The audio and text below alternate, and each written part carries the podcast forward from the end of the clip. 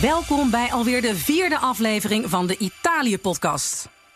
Ik ben Donatello Piras, presentator, dagvoorzitter. Beide ouders zijn Italiaans. Ik ben tweetalig opgevoed. Ik heb in mijn studententijd en daarna in Italië gewerkt. En sinds 2012 schrijf en volg ik de Italiaanse politiek als Italië-volger. Ik ben Evelien Redmeijer, journalist voor tv en kranten. En de afgelopen jaren woonde ik in Rome als correspondent. En tegenwoordig ga ik, van, uh, ga ik uh, op en neer om langere verhalen te maken. Van noord tot zuid, van bovenlaag tot onderlaag. Wat gaan we vandaag doen? Naast onze nieuwsmomenten van deze week zullen we onze tweede uitzending wijden aan La Casta, zoals het in Italië wordt genoemd. De kaste van de Italiaanse politici, die befaamd is om de privileges die ze voor zichzelf hebben gecreëerd en nog altijd in stand houden. Nergens in Europa verdienen politici zoveel als in Italië. Daarover straks meer. En ook krijgt u van ons nog een culturele tip mee. Een nog onontdekte parel op Netflix, andere websites uh, voor streamingdiensten. Een boek, een muzieknummer, dat straks. Maar eerst vertelt Donatello wat voor een drank hij deze keer heeft meegenomen. En waarom? Ik wilde wijn zeggen, maar... Ik, ja, ik, ja, want normaliter, hè, dat is een vast onderdeel in deze podcast... dat wij een Italiaanse uiteraard wijn uh, meenemen. Uh, soms decanteren, proeven enzovoort. Nou, dat gaat de komende afleveringen ook gebeuren. Maar en we zijn natuurlijk altijd heel blij met alle reacties van de volgers van de Italië-podcast. En uh, een paar hebben ook gezegd, um, de, veruit de meeste vonden het fantastisch, die wijn. Een paar hebben gezegd, maar zijn jullie nou aan alcoholpromotie aan het doen? Nou, dat is absoluut niet waar. En om dat te bewijzen, er is natuurlijk uh, op tijdstip van opnemen... is vaak een beetje rond deze tijd van ons. Dat is de borreltijd. En dat betekent dat de vraag gesteld moet worden... doen ze in Italië eigenlijk aan borrelen? Jazeker, dat heet in Italië l'aperitivo. En dat is al heel lang, ik denk groter dan de, dan de borrel in Nederland. Um, en uh, wij hebben iets uh, niet-alcoholisch meegenomen. En ja, uh, dan denk je in Italië aan... Ik zal hem even inschenken zo. Aan een aperitiefje. En we hebben il crodino meegenomen. Dan heb je twee typen crodini. Je hebt il bianco of biondo en rosso. Dit is een, een biondo. Um, dus die gaan we even proeven. En Evelien, wat... Um, um, aperitivo all'italiana. Ik kan me voorstellen, je hebt heel lang in Rome gewoond doe je er wel eens aan. Ja, zeker. Het is wat later dan borrelen. Dus ja. het begint meer rond uh, half acht. En het is eigenlijk vooral in het noorden waar je echt uh, hele nou ja, buffets hebt en hapjes krijgt. En hele eigenlijk gewoon. Uh, nou, dat komt eigenlijk uit de studententijd ja, van Milaan. Hè? Precies, die hebben het uitgevonden. Gaat. Ja. Maar die, die, dus eigenlijk is dat ontstaan. Die Milanese studenten die hebben natuurlijk niet veel geld. Niet alleen de Milanese studenten. Studenten hebben over het algemeen niet veel geld. Houden wel van borrelen. En toen hebben ze bedacht: oké, okay, weet je, je betaalt wel 10 euro. 10.000 lieren toen, 10 euro. En um, wat je dan krijgt is één un drink, hè, dus één drankje, een, een sprits bijvoorbeeld. Maar dan mag je wel van het buffet de hapjes pakken. En dat zijn dan niet een paar nutjes, zoals in Nederland, maar rijstsalades, uh, pasta. Uh, sushi. Dit doet, sushi, dit doet. En, nou, en dat is een beetje overgewaaid van Milaan naar de rest van Italië. Ja, maar en, als je die Noord-Italiaanse aperitieven uh, gewend bent, dan is het altijd karig. Is het toch altijd als ja. je daar in het, in het in uh, midden en het zuiden het toch altijd net jammer. Ja. ja, dat is wel waar. Want dan krijg je een chippy en ja, een, uh, pindaatjes, en een pindaatje. Ja, inderdaad. En alhoewel, hoe zuidelijker je dan weer komt op de strand en zo, dan, dan, dan doen ze er ook die focaccina. Nou, anyway. Maar goed, het eten, tuurlijk, dat draait het in Italië weer op het eten. Dat is ook zo. Want een Nederlander denkt, oké, okay, maar dan heb ik dus eten, prima, lekker. Maar dan heb ik maar één drankje. En als ik dan het tweede drankje wil hebben, hoeveel kost dat dan? 10 euro. Ja, maar weet je waarom het ook niet werkt in Nederland? Ik heb er wel eens over maar nagedacht. ze drinken niet door. Nee, ze drinken Italië, niet door in Italië. Dat is weer, maar dat, dat is weer een ander, ander hoofdstuk. Maar ik denk dat het ook niet in Italië of in Nederland zou werken... als je zeg maar een hele tafel hebt met een heel buffet met allemaal dingen die je daar gratis kunt pakken. Dat zou volgens mij in Nederland niet werken. Omdat, ze, omdat ze dan binnen 10 minuten leeg is? Ja. Ja, dat denk ja, ik ook. Ja, dan wordt er gestapeld. Ja, zeker. Ja. Een soort, soort all-inclusive krijg je en dan. ik moet zeggen dat ik... Ja, ik zeg niet dat ik stapel, maar het is wel... Ja, ik, ik, nog steeds vind ik dat altijd als er van die gigantische schalen staan... dan vind ik het altijd... Het is uitnodigend. Uitnodigend, uitnodigend. ja. Nee, en dan vind ik het altijd echt prijzenswaardig. Al die, al die Italianen die dan zo heel keurig... heel gedisciplineerd heel gedisciplineerd altijd, en daar dan heel lang mee doen. Maar goed, Crodino, ja, ik vind het hartstikke lekker. Weet je wat uit de binnenschoot? Die is er niet meer, maar er was wel reclame met Crodino. Een drink met een bite. Met een vrouw die aan de bar zit en zo... Ja. Weet je dat nog? Aperitivo non alcolico. Ja, ook was in dan de Nederland. play-off. Ja. Zeker. Ja. En waarschijnlijk is het niet gelukt, want ik heb hem net, eh, ik heb hem net gekocht. Om het aan de man te brengen. Nee, ja, ik denk dat de markt er gewoon heel klein voor is. Misschien is er nu weer een nieuwe golf van. Hè, je hebt nu ook steeds meer eh, niet-alcoholische drankjes in Nederland, bier. En is het misschien. Is het tijd voor een revival van de Crodino? Nou, het is sowieso, vind ik, een tijd voor de revival. En ik hou heel erg van aperitiefjes. Maar van, eh, je moet je voorstellen dat heel veel mensen natuurlijk op een borrel iets anders willen dan een, een, een, een, een, een biertje. Want ze hebben de auto of zo, of zijn zwanger of whatever.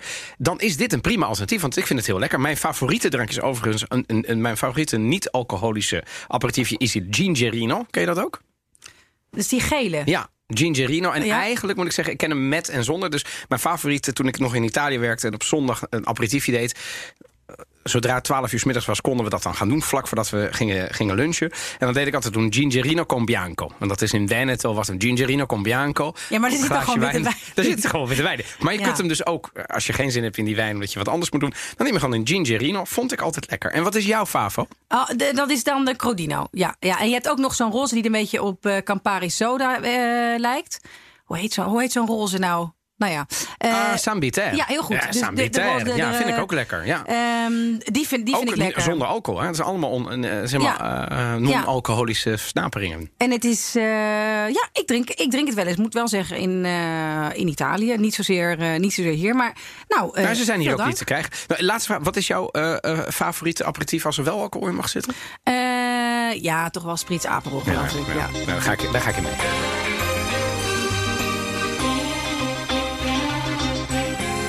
Ja, vaste rubriek wat ons opviel in het nieuws. Nou hadden wij natuurlijk eh, keurig onze artikeltjes paraat. Maar toen gebeurde voor ons net toch wel het grootste nieuws. eh, nou ja, groter nieuws. Nieuws dat al het andere nieuws eh, ver overstijgt. En dat is op het moment van opnemen de dood van Ennio Morricone. Ja. Il maestro. Il Maestro, ja. Mamma mia. Ja, eh, en, en, en, en toen overstroomde zeg maar alles hè, een beetje. Eh, jij bent zelfs nog eh, in een van de vaderlandse talkshows te gast geweest om erover te vertellen. Ja, Ehm, eh, de sociale media overspoelde alles. Nou, ik vind het dan wel grappig dat. ehm, eh, ja, dat, dat dan. Ook ja, wereldwijd wordt hij, op, oh, wordt hij dan gevierd. Hè? Dus dan ja, krijg je ook een soort wed- wedstrijd. waar mensen zich in Nederland ook aan ergeren. als er een bekendheid overlijdt. Maar in Italië was het ook een soort run van. dat iedereen opeens eh, op Ennio Morricone kende. Maar wat betreft. Laura Pausini stond op Instagram meteen met Ennio Morricone op de ja, foto. ja, Dat, dat, dat, iedereen moet toch meteen laten zien hoe goed hij hem eh, heeft gekend. Terwijl uiteindelijk, ja, wat, wat ik er zo. ehm, eh, op, op, de, op het rij hebben ze meteen de programmering omgegooid. En hebben ze een, eh, een van zijn eh, spaghetti westerns met Sergio Leone uitgezonden. Sergio Leone heeft hem op de basisschool gezeten. Echt waar? Ongelooflijk. Er is dus een foto die is nu ook te vinden op, eh, op internet. Waar je ja, dus die twee kleine mannetjes eh, eh, naast elkaar ziet staan. In, op een, ja, zo'n zwart-wit foto. En die, ja, ja, die hebben dus gewoon bij elkaar in de klas gezeten. Maar dat zijn het, de, met de, de, de beroemde regisseur, zeg maar, die, die, die, zeg maar jarenlang met elkaar hebben opgetrokken, heel veel films hebben gemaakt. Hij mocht, hij, ze werkten altijd samen. Zijn ook fervent AS Roma supporter, Roma supporter eh, met z'n tweeën geweest. Volgens mij heeft de ene de ander meegenomen. Volgens mij heeft Ennio Morricone heeft Leone meegenomen. En toen zijn ze Roma supporter geworden in hart en nieren. En ze hebben volgens mij nooit. ehm, ehm, eh, verteerd. In ieder geval, dat heb ik gelezen dat Ennio Morricone nooit heeft verteerd dat ze in die belangrijke Europese wedstrijdfinale van, eh, van Madrid verloren. Eh, terwijl in het stadion van Madrid, volgens mij, als ze daar eh, herdenking hebben, wordt altijd de muziek van Ennio Morricone gespeeld. Ja, maar het is grappig dat je dat zegt. Want ik had dus. eh, nou ja, voor een paar, een paar uitzendingen geleden had ik het over het afscheid van Totti. De volgende dag mocht ik, ik zeg mocht ik, eh, Morricone interviewen bij hem thuis. Jij hebt Ja, Ennio Morricone ja, geïnterviewd. Dat was nogal een mooie, mooie, mooie week, zullen maar Zo, zeggen. afscheid Totti, En, en ja. daar werd oh, bij het afscheid van Totti werd in het AS Roma Stadion een, ehm, een muziekstuk van Morricone ehm, eh, gespeeld. Ja. Of dat klonk, klonk daar werd niet gespeeld. En ik dacht, hè, leuk het ijs te breken bij eh, Il Maestro. Ja. Eh, nou, was er niet echt van eh, gediend. Maar eh, weet je, ik ga daar eh, dadelijk nog iets over vertellen. Maar laten we eerst een stukje muziek luisteren. Ik heb jou gevraagd, wat wil jij graag horen? Bonjour. Ja, inderdaad. Ehm, en ik heb hem. Um, ik, ik, kreeg, ik kreeg vreselijk uh, veel. Ik, uh, ik heb het op Twitter maar even gevraagd aan heel veel van de, van de volgers. Van oké jongens, stel dat we er nou aandacht aan gaan besteden. Ik heb fantastische lijstjes gekregen van veel muziekliefhebbers. die er ook echt veel meer vanaf weten dan ik. Dus ik ben blij met bijvoorbeeld mensen zoals John Bell, die een heel top 10 lijstje met bijvoorbeeld Il Federale. Dat is de eerste film, wist ik niet. Heb ik naar zitten luisteren. Dus ik weet er veel meer vanaf. En ik twijfelde omdat ik bij La Piovra moest denken dat ik als uh, uh, ja, klein jongetje met gekamde haartjes op de bank zat en naar die film keek. En die teamsong is van Morricone. Maar ik heb toch gekozen. Ja, dan gaan we. Ik heb zelf ook altijd een beetje een hekel gehad aan de term de spaghetti western. Maar ja, Hij ook trouwens.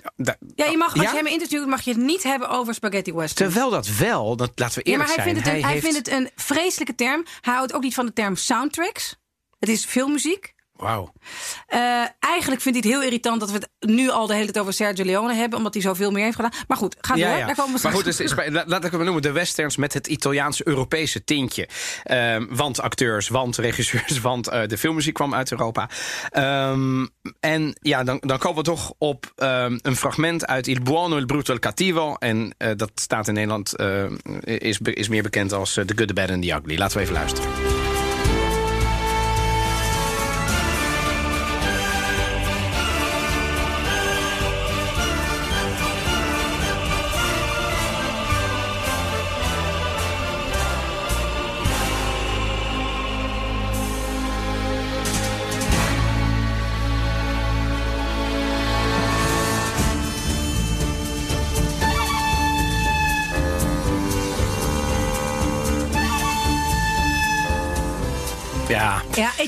Echt niet overdreven, maar ik schiet hier echt uh, van vol. Ik heb, dit, ik heb hem nog drie keer zien optreden de afgelopen jaren. En dit nummer, vooral dit stuk. Dit stuk, hè? Dit is uh, ook de toegift. En dan staat hij daar, uh, dus op locaties in de termen van Caracalla in Rome, dus open lucht. En dan staat daar gewoon een gigantisch koor, een lyrische zangeres, hij, al die instrumenten. En dat is echt. Nou, ik heb het je net even op de, mijn telefoon ja, laten zien. Dus... Ik heb bij de toegift heb ik het wel gefilmd, maar het, het, blaast, het blaast je echt omver. En het is, het is muziek die zo mooi en zo groots is. En uh, tuurlijk, de man is 91 geworden. Dus het is ook niet. Het, het, het, moest een keer gebeuren. Al denk ik ook dat hij van een. een formaat-icoon was. Dat mensen ja. bijna dachten dat hij onsterfelijk was. En hij was nog gewoon productief. Hij schreef nog, hij, hij maakte iedere dag nog muziek. Hij heeft vorig jaar nog opgetreden. Dus ja, we hij is gevallen, van hem, ja, ja, Hij ja. is gevallen. Ja, maar hij was nog wel bij kennis en heeft afscheid kunnen nemen. En een paar uur na zijn, uh, het bericht van zijn overlijden verscheen het bericht van Ennio zelf. Die zei, ik, Ennio Morricone, ben dood. En daarin vervolgens ging hij iedereen, uh, de mensen om hem heen, bedankte hij en groette hij. En uh, de vrouw waar hij zijn hele leven mee is ja. geweest, uh, zei hij van ja, dat is de, de, het afscheid wat mij het meest pijn doet. En hij wil in een besloten kring begraven worden, omdat hij geen mensen tot last wil zijn. Het is echt een icoon. Ik ben denk ik nog nooit zo zenuwachtig geweest voor een interview. Ook omdat hij erom bekend staat dat hij uh, um, veel eisen heeft, ook ja. aan journalisten. Maar was dat zo? Ja, ik had twee pagina's gekregen met uh, dat ik niet... Met eisen? Geen, ja, met eisen. Wat staat ja. daar dan in? Nou, daar staat dan in dat je hem uh, Il Maestro moet noemen. Maestro. Oh, dat moet, dat is ja, de aanspreektitel. Ja, dat is de aanspreektitel. Mm -hmm. Onder geen beding met uh, meubels schuiven. Want af en toe vind je dat fijn ja, als, eventjes, ja. een beter shot maken. Maar hij Zou zit gewoon zoals very, je, hij zit zo en zo mag je hem interviewen. Als uh, Maestro Morricone besluit dat het interview ten einde is, dan is het ten einde. En hoe, hij, hoe geeft hij, maar de nou, Maestro dat te kennen? Maak je geen zorgen, dat, dat doet hij wel. Dus, en uh, je mag geen oppervlakkige uh, gesprekken met hem voeren. Daar heeft hij een hekel aan. Dus niet vragen naar zijn huisdieren. Nee, Zonder als voorbeeld. chit-chats en zo. Dat vindt Geen hij, ik kan me voorstellen, zo'n Over zijn muziek ja. wil hij praten. Noem het inderdaad, zoals ik al net zei, geen spaghetti westerns. Niet alleen maar over Sergio Leone. Uh, nou ja, don't mention the war was ook een, uh, oh, een van de regels. Ja. Nou ja, dus, dus er werd echt gevraagd. En wees punctueel. Uh, de Morricone haat mensen die te laat zijn. Ja. Dat zeggen ook mensen, alle mensen die met hem gewerkt hebben. Die zeiden, hij is ongelooflijk punctueel. Deze man neemt het, het scheppen van muziek, hè, zoals hij dat ook echt ziet. Het is ook een man die niet leidt aan uh, nou ja, bescheidenheid die onnodig Gelukkig zou zijn niet, in zijn geval. ja. Hij zegt ook echt, het heeft helemaal niks met heel hard werken te maken. Terwijl hij dat in mijn ogen wel heeft gedaan. En dat blijkt ook uit alle mensen Meer dan die met hem 500 gewerkt muziekstukken. Ongelooflijk. Hij zei, het is gewoon talent. En hij zei, af en toe luister ik stukken terug. En dan uh, denk ik, goh, hoe ben ik hier in hemelsnaam op gekomen? Dus dat hij er ook weer versteld van, van zijn eigen creativiteit. Maar hij altijd ja, dacht hij in muziek. Als hij een ommetje ging maken, dan dacht hij in muziek. Hij is opgegroeid in de wijk Trastevere, waar er altijd veel herrie was. En nou, ook op de ritmes van die geluiden van de straat heeft hij deze prachtige, al deze prachtige stukken gemaakt. En het is ook, hij is ook meer dan Sergio Leone. Hè? Dus mensen zijn echt ook hier in Nederland met hem opgegroeid. Hij heeft ook voor, met de Tarantino samengewerkt. Nou ja, ik bedoel, volgens mij zelfs even zijn laatste Tarantino, de Hateful Eight, is toch ook van Morricone? Ja, ja heeft hij een Oscar. Uh, ja, ik wil net zeggen, dat, dat, en dat is 17, 2017 uit mijn hoofd. Dus, of 18, super recent. Um, en en wat, wat ik er knap aan vind, als ik een beetje door dat hele oeuvre heen ga, en ik ben absoluut geen filmmuziekkenner, maar daarom heb ik me wel laten informeren. Um, en en je, je merkt gewoon hè, hoe hij. Um, een kleur geeft aan een film en hoe zijn eigen evolutie is. Hè. Dat is natuurlijk bij een schilder zie je dat ook. Eerste werk en zijn laatste werk. Je denkt wauw. En dat vind ik bij Morricone ook. Als je naar Il Federale, zijn eerste film, uh, een vrolijke film over een racist, by the way, het jaren 60. Als je daar naar luistert, totaal anders dan bijvoorbeeld inderdaad een Hevel Eet of uh, uh, Intouchable, The Strength of the Righteous. Hè, een typisch Amerikaanse film. Krijgt dan toch een beetje zo'n Europees. En ik vind dat, ja, nou misschien sluit ik maar daar dan wel bij aan, dat het een zeer talent volle man is. Een, een, een ja, ik, ik denk misschien wel een genie. En, en een van de meest grote uh, contemporary, hoe zeg je dat, hedendaagse componisten is heen gegaan. Ja, en het is ook, hij, um, hij heel vaak kreeg hij het script dan. En dan ging hij daar op basis daarvan, dan vroeg hij toch een, misschien een paar beelden aan de regisseur, hoe bepaalde scènes eruit zagen. Uh, en voor de rest dan ging je die muziek maken. En uh, ja, daar moesten ze het mee doen. En uh, of er maar, er moest er niet in geknipt worden. Dit was gewoon de muziek waar Morricone, die, die, die verstuurde hij dan. En dit was En dan zat hij dan eigenlijk toch altijd, begreep ik, nerveus in de, in de, in de bioscoopstoel om te kijken wat ze er, of ze het in nou ja, een vredesnaam maar niet uh, verknipt hadden. Maar dat was ook mijn herinnering aan hem. Het was natuurlijk een hele, ja, uh, nou, ik zeg niet een. Nou, ik denk dat je op die leeftijd, hij was toen 89 toen ik hem sprak, ja, dan mag je ook eisen stellen. Zeker met die staat van ja, maar dat zie je toch wel vaker bij dat soort, zeker Italiaanse sterren die dan zeg maar in hun troon zitten. Volgens mij als je Sofia Loren nu interviewt, dan krijg je ook een soort type interview ja. van u moet zich daaraan houden. Ja. Ik heb nog één leuk weetje, uh, ook gekregen via Xander Hubrecht, via mijn oproep op Twitter. dat is een, muzikant, onder andere van Van Velzen, een fantastische gitarist. En en, en, volgt ook dit soort zaken natuurlijk. En die zei: Leuk weetje, voor de opnames van Once Upon a Time in America was de muziek al klaar. En de muziek werd tijdens de opnames op de set gedraaid. Wat de acteurs enorm hielp om in de juiste mood te vinden. Oh, wat tof. Lijkt mij ja. ook, ik zie het voor me, dat dat zo werkt. Ja, maar die verveling ook. Want uh, dat, het, het deuntje van. Ja, dan voel je dus ja. dat, dat wachten daar. Ik kan hem niet goed. En uh, ik zal hem anders uh, later nog eventjes uh, hier inzetten. Dat hou, we bedoelen dit. Ja, ja. Nee, ja. Nou ja, en ik, bedoel, ik weet nog, in, in Amsterdam heb je een, een, een restaurant dat heet Cinema Paradiso. vast wel eens een keer geweest. en ehm, ja, dat, dat, dat, dat, dat genoemd natuurlijk naar een film. Je, je, die films worden daar ook, ik weet niet of dat nog steeds zo is, maar die werden daar altijd zeg maar, op een heel groot scherm geprojecteerd. Terwijl iedereen zat te vreten alsof het de laatste dag was. Um, en ook daarvan heb je um, ja, die, die muziek die hij daar, die heeft hij totaal doorgecomponeerd. Fantastisch.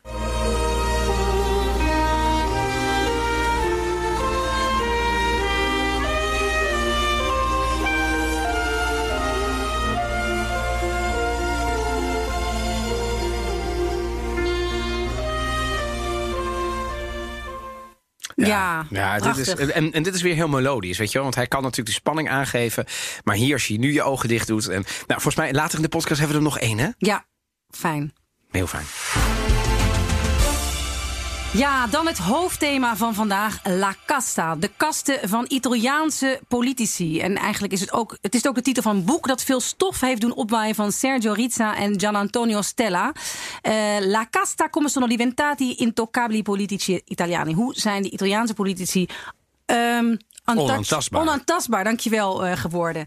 Nou ja, um, dat is eigenlijk zo gegroeid in de uh, decennia na de oorlog. Dat eigenlijk dat apparaat van politici steeds groter werd. Mensen elkaar aan baantjes hielpen. En ja, um, dat ze ook voor elkaar uh, behoorlijk, uh, nou ja, goed voor elkaar en voor zichzelf zorgden. Dus dat er overal um, staatsvliegtuigen werden, voor werden ingezet. Ze mochten gratis vliegen, gratis met de trein. ze kregen allerlei um, vergoedingen terug. Ze kregen riante salarissen. En dat werd op een gegeven moment door deze twee journalisten van de Corriere della Sera Werd dat op een, lij, op een rijtje gezet. Iets wat men eigenlijk altijd al wist, dat die politici daar zaten, eh, ook voor het geld. Dat heb ik altijd al frappant gevonden. En ook een echt een verschil tussen Nederland en Italië. Mensen gaan in Nederland niet de politiek in voor het geld. Nee, nee. Om rijk te worden. Zeker niet. En, en, en, en zeker uh, ministers, die zijn heel vaak komen die uh, van bedrijven waar ze stukken meer hebben verdiend. Uh, en maar het idee is wel, geloof ik, ooit geweest. Ze moeten veel verdienen, want dan zijn ze niet omkoopbaar. Ja. Ik geloof niet heel erg dat daar, dat daar nou een, uh, een risico zit. Maar goed, je hebt ook uh, ja. in Italië is de, is de, is de auto blue is een begrip. Als ja, je in wat Rome, is dat? Want ik ken het nou, dat natuurlijk. zijn, maar... dat zijn uh, donkere auto's met een blauw licht erop. Als je in Rome bent en je ziet ze langsrijden, dan zit er altijd een politici in. En vaak hebben ze ook nog allerlei beveiligers bij zich. Nou, er zijn genoeg Italianen die vooral. maar even voor de record, dit, we denken dan in Rome logisch, want daar zit natuurlijk de landelijke regering. Maar Auto Blue gaat, bedoel, Italië heeft natuurlijk een landelijke regering. Italië is onderverdeeld in 20 regio's. Al die regiobestuurders hebben ook Autoblue. Vervolgens is het land, de regio's zijn weer onderverdeeld in provincies. Die provinciebestuurders kunnen ook aanspraak maken over Autoblue. En daarna weet ik het niet meer, want daarna heb je natuurlijk die commune, de gemeente. Daarvan weet ik eerlijk gezegd niet of de wethouders, het zou me niet verbazen, maar dat denk ik eerlijk gezegd niet. Het moet ergens stoppen. Maar volgens mij, de regio's mogen ook aanspraak maken op die Autoblue. Dus je ziet op Sicilië, in Palermo, barst het van de Ja. Autoblue. Ja. En dan hebben we het echt over, over, niet over tientallen auto's, niet over honderden of duizenden auto's in Italië. Kunnen we ons hier niet voorstellen. Want de enige hier die, die zeg maar een auto van de zaak hebben als politici in Nederland, ja, dat zijn de ministers Ja. en de staatssecretarissen. Punt. En, en de commissaris van de Koning en misschien drie gedeputeerden. Ja, en je hebt in Italië, dat heb ik ook de afgelopen jaren geleerd, is er ook echt nog een extra reden waarom een regering niet snel valt. En dat er weer een soort lijmpoging is met een nieuwe meerderheid. Hè? Een regering valt. Ja. Dat betekent niet dat er nieuwe verkiezingen zijn. Nee, meestal wordt er een soort nieuwe impasto gemaakt. Wordt er, nieuw, Mooi een, nieuwe, wordt er een nieuwe, wordt er een nieuwe eh, meerderheid gecreëerd. Waarom? Terwijl het eigenlijk logischer zou zijn op heel veel momenten om weer de, eh, het, het, het, eh, het volk aan het woord te laten. Omdat mensen hun baan verliezen. Dus dat zijn heel vaak partijen die misschien in de peiling denken: oh, dan eh, word ik niet meer herkozen. Dus dat soort belangen spelen ook mee. Dat mensen, dat parlementariërs die die meerderheid Klopt. moeten laten gaan. Ja. En dus echt nieuwe, dat voor nieuwe verkiezingen moeten worden uitgeschreven. Daar zijn ook parlementariërs die zeggen van ja, nee, ik krijg dit nu. en ik weet niet of ik de volgende keer herkozen word. Omdat dat zo'n gigantisch. Hoeveel is het salaris? Eh, Hoe? Het is twee Ja. ton salaris. Ja, Eh, het het is bijna 13.000 euro per maand. En dat is ook de reden waarom. eh, en hebben ze nog ook allemaal. Hè, ze mogen nog eh, tot tien jaar nadat je bent afgetreden als senator. mag je bijvoorbeeld gratis met Alitalia en Trenitalia. Tot een maximaal van 2200 euro per jaar. Flink. Maar die bijna 13.000 euro per maand. is ook de reden dat Europarlementariërs. ook Nederlandse Europarlementariërs. zoveel verdienen. Ja. Omdat het gematcht moet Het worden. moest gematcht worden. En het kon natuurlijk niet zo zijn dat eh, wij dan. En, en, en dus zijn we allemaal omhoog gegaan. Hm. Ehm, overigens is het natuurlijk wel zo dat. eh, die, die, kijk, er zit een kern van waarheid in, in. En dat is in Italië wel vaker. In de essentie op papier, de theorie. Namelijk, als je een politicus. eh, ik noem maar wat, eh, een ton geeft per jaar. is voor sommige mensen natuurlijk nog steeds veel. Want dan zit je ruim 2,5 keer boven modaal. Als niet drie, nee, drie keer boven modaal. Kortom, heel veel geld.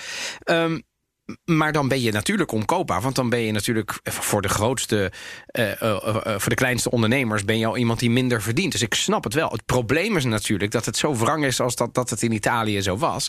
Omdat in Italië ja, eh, eh, eh, zeg maar corruptie en, en, en omkopingsschandalen aan de afgelopen decennia aan de orde van. En, en als we heel eerlijk zijn, dat begon in het oude Rome al. Dus volgens mij zijn ze er altijd al geweest. In de tijd van de Medici waren ze er. In Venetië zijn ze er geweest. Kortom, het, land is doorspekt met dat soort dingen. En die politici zijn altijd heel belangrijk geweest als een soort pionnen in dat schouwspel. Dus ik, ik denk dat een Italiaan niet de politiek gaat alleen om geld te verdienen.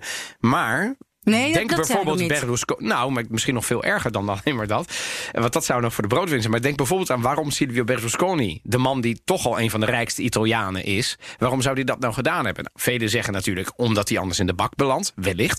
Maar het is ook status. Want dat geeft hem de meeste macht om met alle ondernemers, om met alle andere politici op internationaal. Dat, en dat is natuurlijk wel iets wat ze, ja, wat die Italianen die dat ambiëren wel heel belangrijk vinden.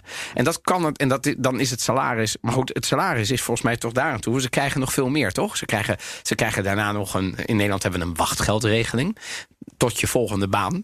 Maar in Italië hebben ze volgens mij pensioenen totdat ze nou ja, totdat Nou ze ja, overlijden. Precies, en dat soort gouden pensioenen worden Ja. ze genoemd. Eh, ze proberen daar al jaren, wordt er gesproken om er iets over te doen. Maar het zijn er ook nog eens heel veel. Proberen ze ook al einde, eh, eindeloos iets doen. Hoeveel zijn het er, Donatello? Eh, hoeveel pensioenen? Nee, hoeveel, eh, hoeveel parlementariërs zijn er ja, in Italië? Nou ja, eh, er is een staartje. En op dit moment zijn het er eh, in totaal 945. En 945 eh, is dat veel? Ja, dat is op zich veel. Want Italië heeft dus 60 miljoen inwoners. En nou, er is maar één land in ehm, eh, West-Europa eigenlijk, of in heel Europa moet ik zeggen, die meer parlementariërs dan Italië heeft. Mag jij raden welk land dat zou kunnen zijn? Wat zou dat? Duitsland? Ja, dat zou je denken, want die hebben meer. Hè, Ja. Die hebben 85 miljoen. Maar dat is niet waar. Het is eh, de UK. En die hebben er 1442, by the way. Dus daar, na Brexit gaat daar denk ik ook nog wel wat gebeuren. Maar Italië heeft heel veel. Eh, meer dan Frankrijk, meer dan Duitsland, meer dan Spanje. En meer dan, meer dan Polen. Eh, en Nederland staat natuurlijk hè, eh, met onze 225 parlementariërs er- er- ergens in de middenmoot. Italië heeft er heel veel, maar die praten al heel lang. Daar weet jij net zoveel van, misschien nog wel meer dan ik. Praten al heel lang over die zogenaamde hervorming.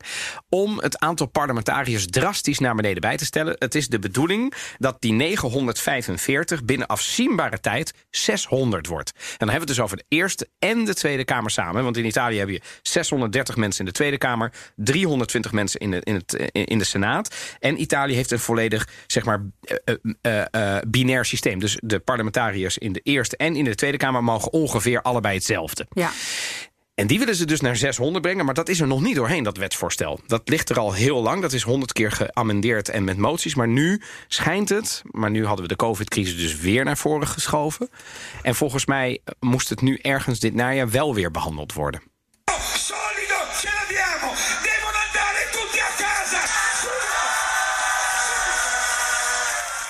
Nou, dit was natuurlijk Beppe Grillo. Die, eh, nou ja, dit was eigenlijk kort na het verschijnen van dat boek La Casta... waar toch wel een golf van verontwaardiging eh, door dat land trok. Ja. En ook eigenlijk op, de golf, op die golf eh, surfde deze komiek... Eigenlijk, ja, mag je niet meer... Ja, dit, dit was een komiek ooit, maar inmiddels is het gewoon... Ja, de oprichter ja. van de belangrijkste... of een van de belangrijkste eh, partijen in Italië... en die bij de laatste landelijke verkiezingen het grootst is geworden. En hij roept hier inderdaad van... ze moeten allemaal naar huis. En dat is iets wat zij. Nou ja, dit was dus eh, rond. eh, dit was volgens mij Waffanculo Day, Waffa Day. Dus eh, de, de Fuck You dag. Dat was vooral gericht naar Ja. de politici. Het is eigenlijk echt de, de, eh, het fundament van deze partij. Van onderop, hè? Ja, echt. om, echt de, ehm, de, de, de, hoe noem je dat? De eh, grassroots beweging. Echt vanuit de pleinen en de krochten van de steden. En wat ik, ik, ik ben daar ook naartoe geweest in een paar van die meetings. In, in, in 2012 ook. Omdat ik me mateloos fascineren wat daar nou gebeurde. En ik heb echt. ehm, Mensen van links tot rechts, die vroeger op Forza Italia hebben gestemd... of Partito Democratico of van alles... echt in blinde woede daar zie- zien schreeuwen op die pleinen. En ik, dan ben ik met name in Noord-Italië geweest. Dus in Veneto en in Emilia-Romagna. Ehm, het was ongelooflijk wat die man op de... En, met, en overigens een blinde woede van hemzelf. Hè, want zoals je hem nu hoorde, Ja. denk je... nou, dat was misschien het begin. Nee, deze man ging zo rustig twee uur door. Hij heeft, polit- hij heeft journalisten eh, van het podium geschopt, echt. Van, van, jullie, jullie horen er ook bij. Ik moet er af en toe wel eens een beetje aan denken... want ik was het natuurlijk helemaal niet altijd eens met hoe hij dat zei... Ehm, het lijkt wel een beetje alsof uh, Thierry Baudet het heeft over het kartel. Weet je, en iedereen Nou ja, daar hoort, wel, ja. hoort tot dat kartel. Ja, dus jij bent de journalist, dus jij hoort ook tot dat kartel. Want jij bent de mainstream media en jij houdt de, de, de politici de hand boven het hoofd. En die politici die doen het ook met de lobbyisten. En, en overigens bouwen Nederland is ook verkeerd. En, en nu we het er toch over hebben, die vakbonden, dat zijn ook een stelletje. En Grillo heeft volgens mij niemand gespaard, hè? Nee, maar dat, dat, eh, hij heeft gewoon heel erg dat, dat, die volkswoede Zo. aangevoeld en ook aangewakkerd. En eigenlijk was vooral iedereen moest naar huis. Mijn partij, mijn beweging, deze beweging gaat het helemaal anders doen. Ze hebben ook beloofd, mochten wij ooit in het parlement komen, dan gaan wij een deel van ons eh, Afstaan. gaan we afstaan. Dat, dat doen ze ook echt. Maar nu is de grote Dat vraag. doen, ze- dat is niet allemaal, hè? Doen ze, nee, dat doen ze inderdaad ook niet allemaal. nee. En ze hebben ook, hè, om de plusje klevers eh, te voorkomen, hè, dat, er dus niet, dat je niet eindeloos daar blijft zitten, mag je maximaal drie keer, eh, mag je ma- maximaal twee termijnen mag je doen. Twee of drie termijnen. Ja. Ehm, dus ze hebben wel echt ehm, ja, andere regels. Maar hebben ze er nou echt iets aan gedaan? Want eh, aan gedaan? Want inmiddels horen zij het ook wel bij het establishment, kun je zeggen. Nou ja, sinds 2012 zijn ze dus... Eerst hebben ze vreselijk... Waren ze wel de derde partij van Italië, weet ik Ja. nog. Hebben ze toen volgens mij 25 Ja. van de stemmen gehaald. Uit wat het he- niets? Uit het wat, niets. wat een revolte was in. Italië. hè, Waar, waar eigenlijk twee polen rechts en links bestonden. Eh, die, ze mochten natuurlijk niet regeren. Dat werd Nou, wel geprobeerd. Er werd wel geprobeerd. En zij doen alles via de webcam. Ach, Eh, dus dat ook de coalitieonderhandelingen. Toen hebben ze dus gewoon. Heb ik, ik heb live toen kunnen kijken hoe zij tegen een, de Partito Renzi. Democratica eh, Bersani was oh, dat, was nog? eerst nog Bersani natuurlijk. Ja, ja, En ja. eh, de- zeiden ze: nee, doen we niet. Nee, we willen alleen met onszelf regeren. Nee, we, we- nee, Maar nee, dat was toch geen onder. Bedoel, Nee, het was eh, bizar. Het was Stel je bizar. voor, eh, eh, zoals wij nu tegenover elkaar zitten, maar dan zonder spatscherm, pre-COVID. En daar zat, daar zat jij zeg maar te luisteren. Ja. En ik ben Grillo. En ik, ik, ik, ik, ik scheld je gewoon eerst. 10 minuten uit, want dat was zo. En dat werd dan live gestreamd. En iedereen zat daar dan. Het was een soort vermaak. En zij waren geen partij. Hè. Dat, dat, daar stonden ze natuurlijk. eh, en daar staan ze nog steeds voor. Ze zijn in een movimento. We zijn een beweging. Dat is natuurlijk ook makkelijk. Want dat betekent ook dat je al die dingen die die partijen moesten doen. Ja, dat hoefden ze dan zelf ook niet te doen. Maar zij wilden in het begin natuurlijk helemaal niet in een coalitie. Want ze hadden ook wel door. Want dan worden we erbij gelapt. Ja, ze hadden de mensen helemaal niet. Maar goed, ze zitten er inmiddels wel Zeker, in de regering. zeker. Eh, hebben ze iets veranderd? Doen ze het anders? Ehm, nou ja, ehm, laat ik het zo zeggen. Ehm, er zijn een paar dingen die ze, wel, die, die ze anders hebben gedaan. En Ze zijn er wel achteraan, achteraan gegaan om die gouden pensioenen. ehm, de Vitalitie, gouden pensioenen, weet je, dat soort dingen. Eh, eh, bijvoorbeeld een basisinkomen, hè, dat, is het, dat was hun grootste punt. Hebben ze er doorheen gekregen? Of dat goed gaat, ik heb er al een paar keer iets over moeten zeggen in de media. Ik vind dat heel lastig, omdat ik niet vind dat je na één maand kan zeggen of iets een succes is. Dus ik zou zeggen, laten we nog een jaar wachten en dan weet je. Heeft het geholpen? Want zij hebben gezegd: als je iedereen nou zo'n basisinkomen geeft, vooral in het zuiden, ja, dan gaat het echt iets opleveren. Nou, het probleem natuurlijk met een partij die tegen de, de, de, de, de, de, de, de kasten is, om het even zo te zeggen, is. eh, die, je kunt alleen iets tegen de kasten doen als je op een gegeven moment zelf aan het roer gaat zitten. Nou, we hebben twee, ehm, eh, ik wilde staten zeggen, maar twee steden in Italië, Torino en met name Rome natuurlijk, waar een burgemeester van eh, Movimento Cinque Stelle huizen zit, van de Vijf Sterrenbeweging. En dan kom je erachter hoe lastig het wel niet is om echt iets te veranderen in het stroperige politieke beeld van Italië en zeker ook van Rome. Want als je een burgemeester bent, dan betekent het niet dat die ambtenaren er niet zitten. Dan betekent het niet dat eh, de adviseurs er niet zitten. Nou, als ik kijk naar hoe bijvoorbeeld La Raggi, hè, de, de, de, de burgemeester van Rome, het heeft geprobeerd te doen. Ja, vervolgens ging ze de fout in met een, volgens mij een, een, een, een, een, een corrupte wethouder. Dus dat, dat ging ook al niet goed. Kortom, als ik het zou moeten samenvatten. Eh, omdat we natuurlijk ook niet zeeën van tijd hebben. Dan zou mijn analyse zijn: is ze, er zijn heel veel mensen binnen de Vijf Sterrenbeweging die het echt wel proberen. Maar wat gebeurt er in zo'n beweging? Ik zou dat zelf een beetje de LPF-praktijken noemen. Een partij die niet gewend is om ineens heel groot te worden. Je hebt mensen die de macht grijpen. Je hebt allerlei opstootjes. Daardoor is het geen stabiele basis. En wat je ziet is dat als je vuile handen maakt in de regering, of dat nou in Rome is of landelijk, dan, krijg je, dan blijkt dat je niet alles voor elkaar krijgt wat je in je verkiezingsprogramma doet. En dat is bij zo'n partij nog erger, omdat je alleen maar teleurgestelde mensen hebt die weglopen zijn bij die vreselijke andere partijen. Die geven nu jouw stem. En als jij het dan ook nog verknalt. Ja, dan, dan zijn ze volgens mij dubbel zo woedend. En dat is ook wel een beetje wat er gebeurt bij de Vijf Sterren nu. Maar bij andere partijen ook. Zoals nou ja, en het is ook wel. Hè, er wordt ook wel gezegd dat het hè, dat de hele tijd dat, dat besparen op die, op die kasten en besparen die eh, politiek, dat is ook wel een beetje symboolpolitiek. Want uiteindelijk is het op de begroting niet zo heel veel. En Precies. misschien als je daar al je energie in steekt, zou dat niet in allerlei hervormingen moeten. Maar misschien. Nou, ik heb nog één voorbeeld waarin het bijvoorbeeld ook niet gelukt is. Hè. Ze hebben bijvoorbeeld gezegd, eh, die, die maken in Blue, waar we in het begin over hadden, ja, die, willen we, die willen we drastisch inperken. Want dat kan natuurlijk niet. Het was het symbool een beetje geworden van die politieke kasten. Nou, toen kwam de rechtse krant Il Giornale, het, en daardoor weet ik het antwoord. In tijdens de regeringsperiode van de Lega en de Vijfsterrenbeweging, het is toch twee anti-establishment bewegingen, is, heeft, het- is het aantal auto's met 30% toegenomen. Dus het Oh, waren er 3000 en het zijn er nu bijna 4000. Dus er zijn 4000 van die auto's met chauffeur. Die de hele dag alleen maar bezig zijn om politici. Is dat heel erg? Is de andere vraag natuurlijk. Want terecht punt. Op een begroting van Italië. van honderden miljarden. is dat natuurlijk peanuts. Al zouden ze ze morgen allemaal afschaffen. Het zelfs het terugdringen van de politici van 945 naar 600 is op een totale begroting peanuts. Je kunt er geen ziekenhuis mee financieren. Nee, maar het is misschien wel een soort puur- vertrouwen juist. in de eh, politiek Ja. die, die, ernstig geschaad is, die op die manier. Maar aan de andere kant denk ik, de- waar heeft een Italiaan die teleurgesteld is nu behoefte aan? In het feit dat de politicus niet meer in de auto rondrijdt. Nee, die wil dat die politicus waar die ook in rondrijdt, maakt hem niet uit. Als hij eindelijk eens een keer een hervorming doorvoert, waardoor het land een keer uit dat slop komt. Ik noem iets aan onderwijs, ik noem de arbeidsmarkt of ik noem de huizenmarkt.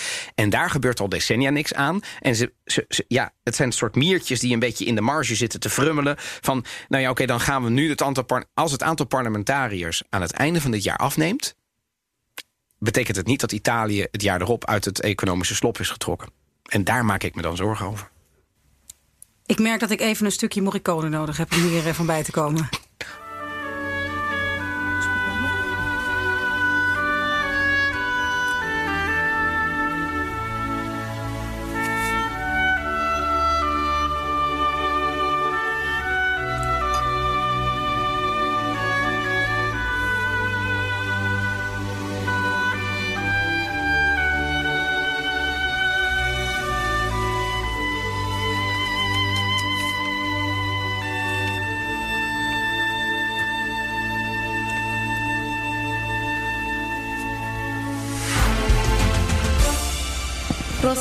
Costa, vedova della gente, Vito Schifani mio, battezzata nel nome del Padre, del Figlio e dello Spirito Santo.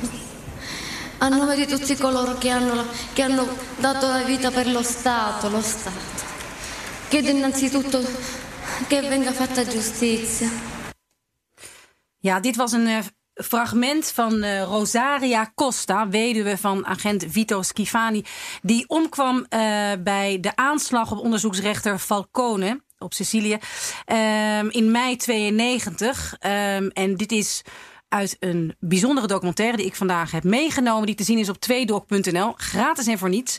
En dit is zo'n moment. Zij is hier eh, 21 jaar. En je hebt, het is in de serie Speeches. En ik, ben, ja, ik vind het echt goed dat ze deze speech ook hebben genomen. Dit is niet van een, regeringsleider of iemand die, waarvan je verwacht. Of een, of een, een Martin Luther King of zo. Dit is een, een weduwe op de staatsbegrafenis van haar man. Die hier de microfoon pakt en door die kerk scha- eh, schalt met haar, haar verdriet. En ze richt zich ook tot, tot de maffia. En ze zegt ook, er zit, ze zitten hier. Jullie zitten hier. Dus ik zie mensen hier die daarbij horen. En jullie moeten, jullie moeten we willen jullie echt gewoon vergeven, maar jullie moeten nu op jullie knieën. En het schijnt, nou, dit is iets wat, wat iedere Italiaan eh, heeft gezien en nog rillingen geeft. En eh, nou ja, er was een tijd in, eh, op Sicilië waar nou, deze, de belangrijkste onderzoeksrechters eh, en, en, en, en en de officier van justitie werden afgeslacht door de maffia die zij bestreden. Waardoor echt mensen dachten: er is hier geen staat meer. En zij verwoordt dat zo goed. En in deze documentaire, eh, die dus een van een paar jaar geleden is, blikt zij terug inmiddels als een dame. Heb je hem gezien? Ja, ja, ja, ik, ja ik, heb, ik, vind het, ik had hem nog niet gezien. Eh, en nou, nou, nou, ben ik natuurlijk ook een enorme fan van de retorica. Eh, dus ik, de serie Speeches heb ik wel veel fragmenten van gezien. oh, en tuurlijk. meest- ja, dat is helemaal jouw straatje. Ja, en meestal zijn het ook ehm, regeringsleiders, maar ook regeringsleiders die je bijvoorbeeld niet kent. Hè, bijvoorbeeld uit, uit Ethiopië, die dan fantastisch. Maar dit is, ehm, als ik het heel kort retorisch zou zeggen, ja, die speech die moet iedereen zien. Want wat je daar ziet is waarom de meeste speeches niet werken, is omdat het alleen maar probeert de ratio te overtuigen. Dus mensen proberen alleen maar inhoud te vertellen. En, en dat trek je maar heel beperkt. En daardoor zijn de meeste speeches heel slecht.